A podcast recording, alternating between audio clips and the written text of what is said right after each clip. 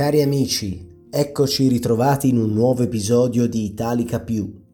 Io sono Alessandro Gaini, il vostro accompagnatore ufficiale in questo viaggio attraverso i temi più interessanti dell'attualità. Oggi vi offro un caffè, un caffè virtuale diciamo. Parliamo di una delle bevande più famose e consumate al mondo. Americano, decaffeinato, espresso, caffè solubile, caffè latte, Oggi parliamo di caffè. Il caffè è la seconda bevanda più popolare al mondo, seconda solo all'acqua. Eh sì, l'acqua è indispensabile e insostituibile. In Italia c'è una vera e propria cultura del caffè e il commercio, unito ad un forte marketing, ha fatto del caffè un vero e proprio protagonista della scena mondiale. Chi non conosce l'espresso italiano o il cappuccino?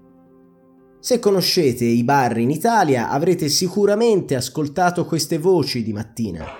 Espresso macchiato caldo, decaffeinato bollente e poca schiuma, molto lungo, tiepido in tazza grande, caffè d'orzo macchiato freddo doppio zucchero, ristretto semifreddo in tazza piccola senza schiuma, americano corretto grappa con latte doppia panna tazza a parte. Ma andiamo a scoprire qualcosa di più sul nostro caffè. Quando pensiamo al caffè ci vengono in mente molti paesi. Se pensiamo all'espresso ci viene in mente l'Italia, appunto.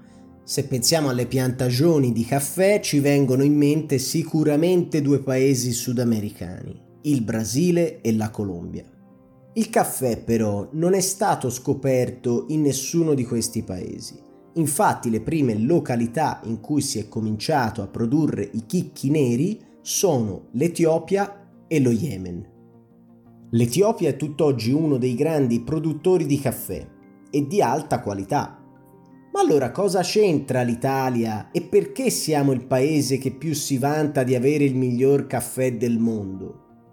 E soprattutto perché proprio noi se non siamo nemmeno dei produttori? È vero, l'Italia non è tra i produttori di caffè, ma è uno dei paesi dove si trovano più torrefazioni di caffè al mondo ed è stato uno dei primi paesi in Europa ad iniziarne il commercio. Ma partiamo dalla storia, come sempre. Il caffè viene scoperto in Etiopia o in Yemen, la questione è dibattuta. La leggenda vuole che un pastore di nome Caldi abbia sorpreso le sue pecore a mangiare le bacche e le foglie da una pianta di caffè. Le pecore alla sera non riuscivano a dormire ed erano molto vivaci. Il pastore prendendo le bacche cominciò a capire che da quella pianta nascevano dei semi molto interessanti. Il caffè arrivò ad Istanbul nel XV secolo e visti i commerci che Venezia aveva nel Mediterraneo, fu la prima ad utilizzare il caffè come bevanda in Italia. Pellegrino Artusi, che vi consiglio di leggere o almeno di conoscere come personaggio esperto di cucina, nel suo manuale La scienza in cucina e l'arte di mangiar bene, appunta che il caffè più buono sia quello della città di Mocha, nello Yemen, Moca, da cui poi prende ispirazione la macchinetta da caffè della Vialetti. Dal 1600 e ancora di più nel 1700 nelle città europee cominciano ad aprire le prime caffetterie, dentro le quali si servono ovviamente il caffè e la cioccolata in tazza. In Brasile la pianta di caffè viene introdotta nel 1727. Oggi il Brasile è il primo produttore di caffè da solo produce più di un terzo di tutto il caffè del mondo. Altri paesi dell'America Latina come Colombia, Guatemala, Venezuela, Cuba, Costa Rica, Honduras e altri sono dei grandi esportatori di caffè, ma i paesi che più consumano il vino d'Arabia, perché così veniva chiamato quando arrivò in Europa, sono ben altri. Vediamoli. Ai primi tre posti troviamo paesi nordici, la Finlandia, la Norvegia e l'Islanda. Dopodiché continuiamo con Danimarca, Paesi Bassi, Svezia, Svizzera, Belgio, Lussemburgo e Canada.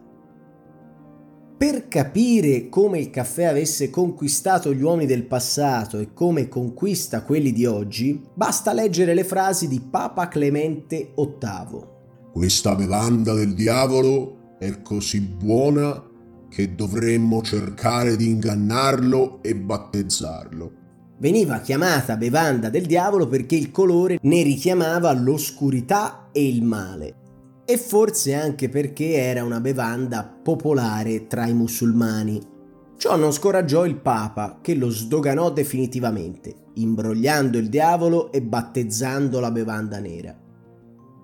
Pensate che quando si diffuse in Inghilterra, i bar, le sale da caffè o le coffee house, come si chiamano in inglese, venivano definite penny universities perché con un penny si poteva ordinare una tazza di caffè e lanciarsi nelle più stimolanti discussioni culturali. Dall'Africa al Medio Oriente, dall'Europa alle Americhe, persino in Asia, dove la tradizione del tè è più forte, moltissimi sono i popoli che amano bere il caffè. Addirittura un presidente degli Stati Uniti d'America, Thomas Jefferson, disse il caffè è la bevanda favorita del mondo civilizzato. Dopo aver fatto questa carrellata tra storia e curiosità, volevo parlarvi di due cose importanti. Una riguarda i tipi di chicchi di caffè, quindi le qualità di caffè, e l'altra riguarda la qualità italiana del caffè. Partiamo dalla prima questione, i chicchi. Ci sono vari tipi di caffè, i più comuni ed i più esportati nel mondo sono arabica, robusta, liberica e excelsa. Nascono tutti lungo la cosiddetta cintura del caffè o Coffee Bean Belt, una zona di produzione localizzata nelle regioni tra il tropico del cancro e il tropico del capricorno, dove il clima è ideale per la coltivazione della pianta da caffè. La specie di caffè più consumata è arabica. Si crede che sia stata la prima pianta di caffè ad essere scoperta e i suoi chicchi hanno prodotto la polvere per i primi caffè della storia. Ci vogliono circa 7 anni affinché la pianta di arabica sia in grado di dare i suoi frutti. Il caffè arabica è profumato, fruttato, dolce e al contempo un poco acido. La seconda specie più diffusa è robusta. Questo tipo di caffè è molto utilizzato per fare l'espresso. Ha un gusto più deciso e forte rispetto all'arabica e contiene anche più caffeina. Le specie di caffè liberica ed excelsa sono molto meno diffuse, anche perché la loro produzione è molto limitata. Adesso parliamo d'Italia. L'Italia è famosa per il suo espresso e il suo cappuccino. Lo sappiamo e lo abbiamo già detto, ma un recente documentario della RAI ha evidenziato come nei bar delle nostre città la qualità del caffè sia alquanto bassa. Infatti uno dei più grandi specialisti di caffè, potremmo chiamarlo un sommelier del caffè, Andrei Godina, è andato nei vari bar d'Italia ma non solo nei bar d'Italia, è andato nei locali storici come il Gambrinus di Napoli ed ha degustato il caffè. Il risultato è stato un disastro totale. I nostri caffè risultano avere infatti un sapore di bruciato, di rancido e di forte astringenza, ovvero sensazione di secco. Ovviamente non tutti i bar servono caffè di qualità bassa, ma per trovarne di buoni si dovrebbe andare in quei locali dove si offrono i cosiddetti specialty coffee, ovvero caffè speciali. Questo per me, che mi definisco un innamorato e appassionato dell'Italia e di tutto ciò che riguarda l'italianità, è stato un duro colpo. Sicuramente come in molte cose noi italiani esageriamo e abbiamo da farci perdonare, ma è fuori dubbio che la cultura del caffè e la conoscenza di questo siano state per l'Italia un motore importantissimo per la sua industria e per il suo commercio. Basti pensare a Bialetti, l'azienda della famosa macchinetta da caffè, oppure i produttori e distributori Illi, Zanetti, Lavazza, Kimbo, famosi in tutto il mondo. Vi lascio con un'ultima domanda, alla quale proviamo a dare una risposta, seppur con le dovute riserve. Ma il caffè fa bene o fa male? Per alcuni anni è stato additato e vituperato. Oggi sembra che dagli studi più recenti il caffè non sia un nemico per la nostra salute. Al contrario, per alcuni versi è un forte antiossidante. Si parla di un uso moderato di caffè, ovvero 2-3 caffè al giorno per coloro che non soffrono di tachicardia, aumento della pressione o di insonnia. In realtà l'igienista americano Diamond ci dice che il corpo accetta al massimo un caffè al giorno. Non possiamo dilungarci troppo su questo tema, anche perché non siamo dei medici, ma una cosa possiamo dirla.